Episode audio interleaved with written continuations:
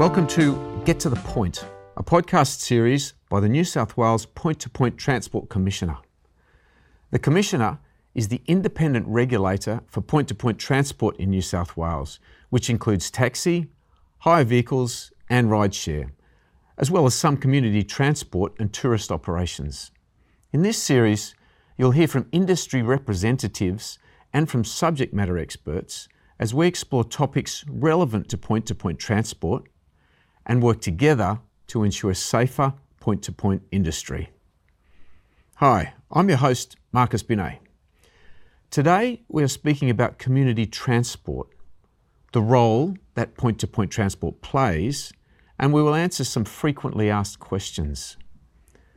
We'll also be talking through examples to help paint a clearer picture of when community transport may fit under point to point transport law in New South Wales and how community transport is an important participant in the industry. Today, I'm joined by Ben Jackson from Active Care Network. He's also a member of the Community Transport Organisation. Thank you for having me. It's good to have you here. Nicole O'Neil, Director of Outer Metro and Community Transport at Transport for New South Wales. Thanks, Nicole. And David Tooze from the Point to Point Transport Commission. Thank you. It's good to have you here. So we'll start with you, Nicole. Can you tell us what does a typical community transport provider look like? Okay. I think the thing that's important is that I would say that there isn't actually one typical community transport provider. What's interesting in the community transport space is that transport provides funds to general community groups or councils who work on the services that are needed for their specific areas. So each community transport group basically is responding to the needs of those communities. And so there are some things that are common to groups but they're not necessarily all the same. But if I break it down, in general, community transport groups provide services and they can either be using anything from cars, vans, buses, and vehicles that have mobility access for people who have mobility issues and wheelchair needs. So a broad range of groups actually provide community transport. And so when you say a community, that could be like a community of people with specific needs, but it could also be a regional area, is that right? Indeed. So often community transport groups will provide services to regions. They are on a needs basis and the needs are based on eligibility. So there are some broad groups that fall into the areas for community transport. Predominantly frail age, people with disabilities form a target group. Community transport also services transport disadvantaged groups and from time to time time, there is some medical services that they can provide as well. Okay, so which is the passenger transport? Patient transport, sorry. Yeah. Is that right? Not necessarily patient transport, but they can provide some medical assisted transport, but not normally for ongoing treatment, such as dialysis. But they do assist basically in keeping people in their homes. There is a funding stream that is available to community transport organisations through the State Health Department, okay. which allows us to transport medically disadvantaged people in our community. So, if you do have an ongoing condition like dialysis, if you have a shorter term chronic illness like cancer or treatment for cancer, then there is some health funding available to do that for us. But for the most part, community transport organisations deal with vulnerable parts of our community, whether it be aged or through disability. What I'm thinking is people don't necessarily need to be transport disadvantaged physically. It can be because of where they live, can't it? Indeed. So, community transport responds to its areas, and while the funding is the same, for all projects and they come from the same funding stream, which is Transport for New South Wales in general administers funding on behalf of the Commonwealth, and that is for the Commonwealth Home Support Program. The Commonwealth Home Support Program provides about 90% of community transport services, and that's the target group of frail age people with disabilities and attempting to keep people in their homes for longer periods of time. Now, while that the needs of transport transport will change regionally depending on the services that are required compared to, say, a city compared to more rural and remote areas. The funding is the same. In Blacktown, which is one of the local government areas that Active Care Network services, there's a suburb called Willmot and public transport doesn't operate in Willmot very early in the morning or very late at night for safety reasons. But that provides a level of disadvantage to those people who might need to get to different places, including the train station, at certain times of day. So community transport steps into that role to be able to provide access to transport for transport disadvantage. It looks a bit different in the country because that's often about geography, more so about social issues that are going on at the time. Yeah. And you may need to be required to travel further distances because some of those services mightn't be in your local town. They might actually be in your neighbouring regional town that you need to access the services required. Yeah. So, what do you think then, Nicole, that is one of the greatest misunderstanding around community transport?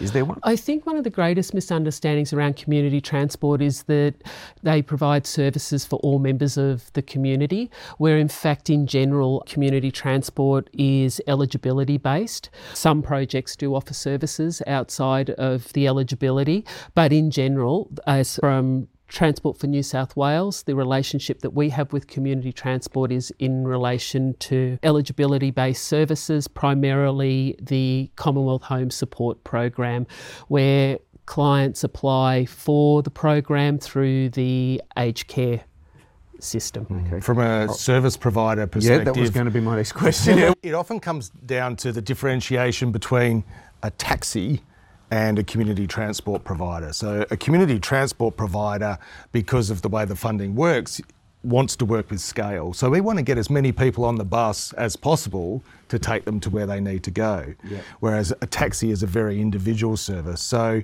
sometimes initially, when people start with community transport, they go, Oh, hang on a second, why am I sharing a vehicle? But in reality, the whole purpose of community transport is, is to be able to provide a group service or a community service rather than an individual service. Okay. Because then that comes under the point to point transport law. So, where does that fit in with that, David? So there's a lot of community transport providers that are currently registered with the Point to Point Transport Commission. They're authorised under Point to Point Transport Law and they're providing services outside the contract with uh, Transport for New South Wales. Now, if those services are in vehicles of 12 seats or less, including the driver, they may very well be point to point services. It would look to be authorised under point to point transport law and provide additional services, which some would consider more closely to a taxi service or a hire vehicle service than a community transport service because they're picking up and uh, dropping off as directed by the customer at times convenient to the customer. Yeah. Which is that individual kind of thing. It's, it's, I want to go from A to B, whereas what you were saying before, Ben, is it might be a whole group of people who are going, which is more like a community transport. It yeah. can be a group, but it can also be we have to drive past Betty's place and Bob's place and Elsie's place to make sure that everyone gets to Westmead Hospital, for example. Yeah.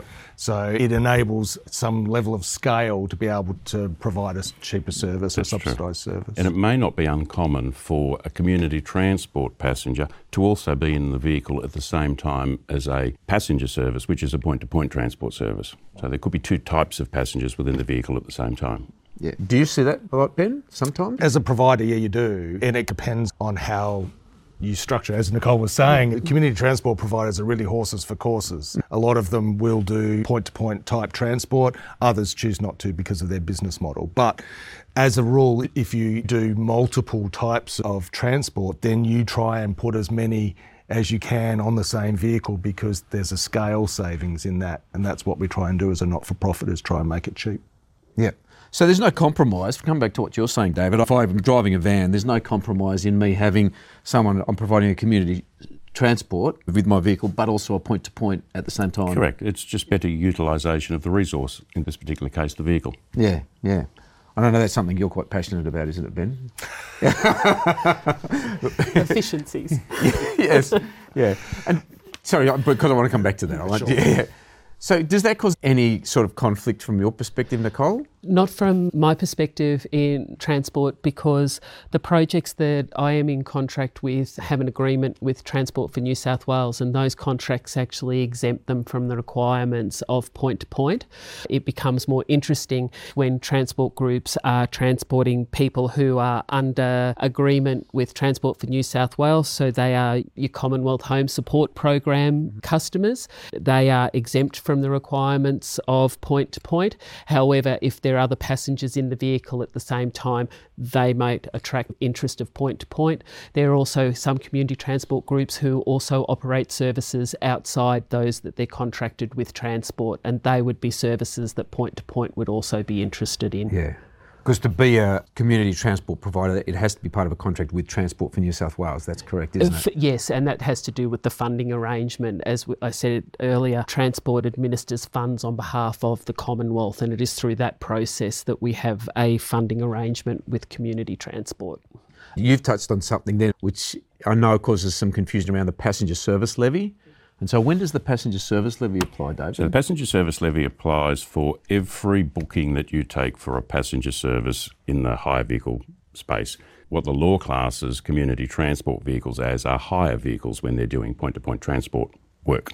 So any booking for a passenger service in a hire vehicle where that booking is actually completed will be an additional dollar for the passenger service levy.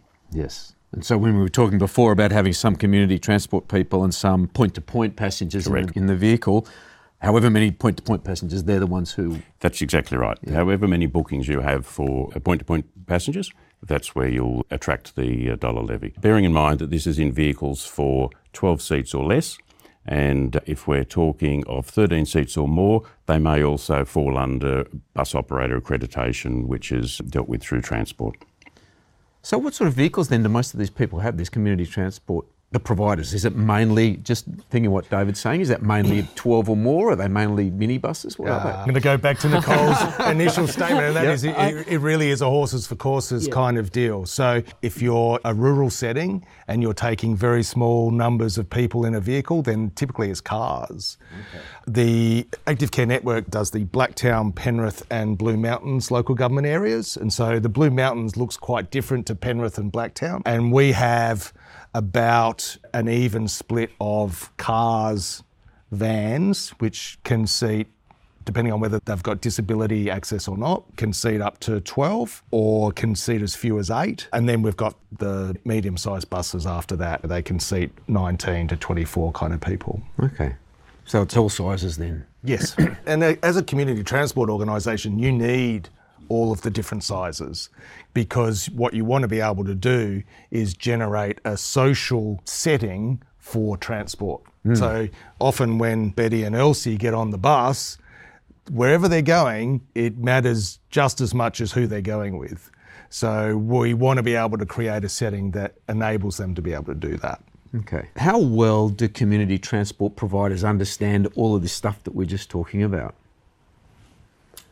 Quite well. I'd like to think that most of them understand it quite well. I think the thing that's interesting is, though, that time from time the people who are involved in community transport may change, and there's always an opportunity for a refresh. Yeah. Because I'm just thinking about all of what we were just talking about and whether someone might be just a community transport provider and they think all they can do is community transport, which is obviously not what we're talking about.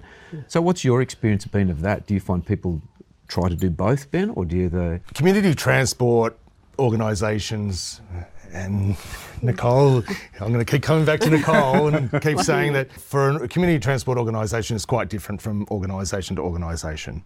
For our organisation, because we have some urban transport and we have some regional transport, we're required to provide both. And so we need to be accredited to do both.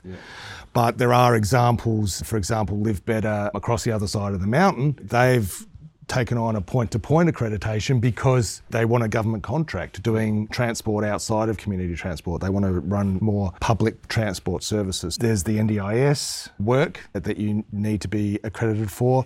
Part of the confusion that sits within community transport is around the difference between a CHSP client, which is a Commonwealth Home Support Program client, and an aged care package client.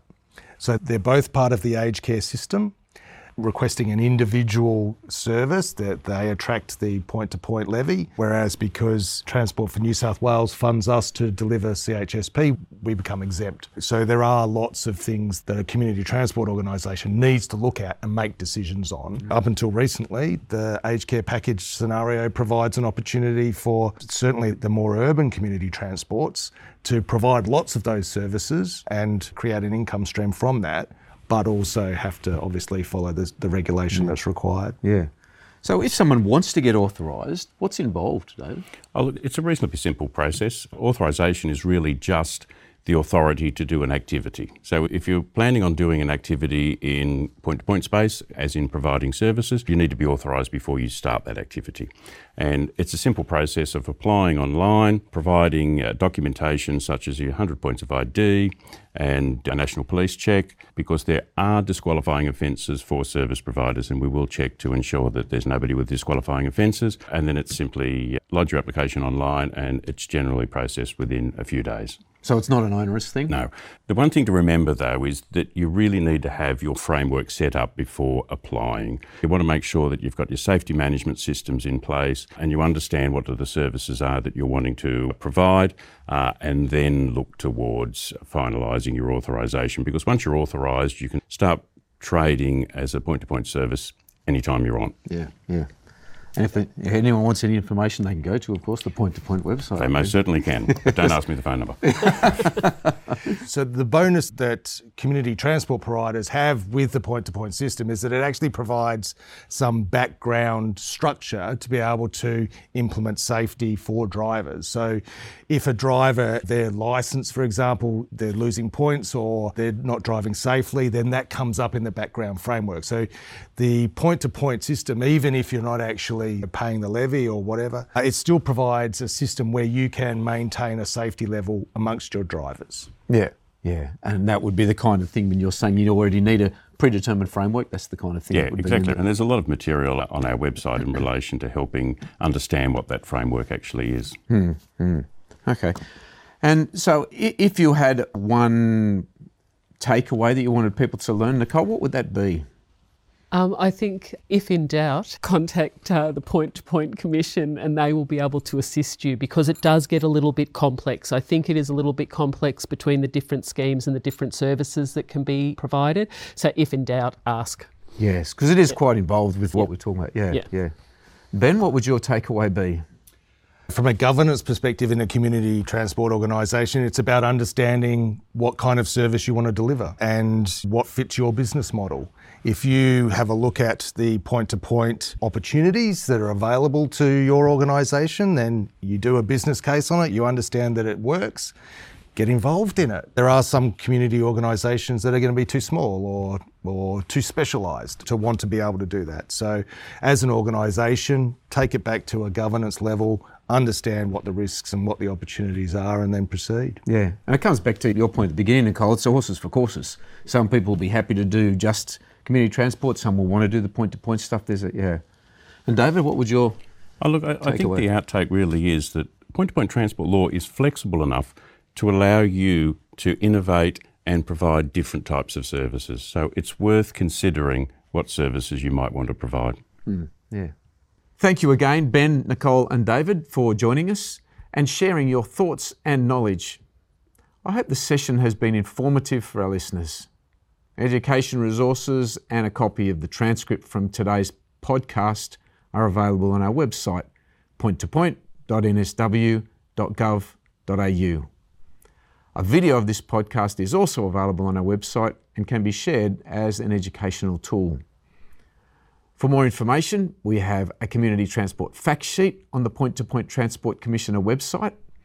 And if you have found this information useful, please share the recording. Thanks for joining us.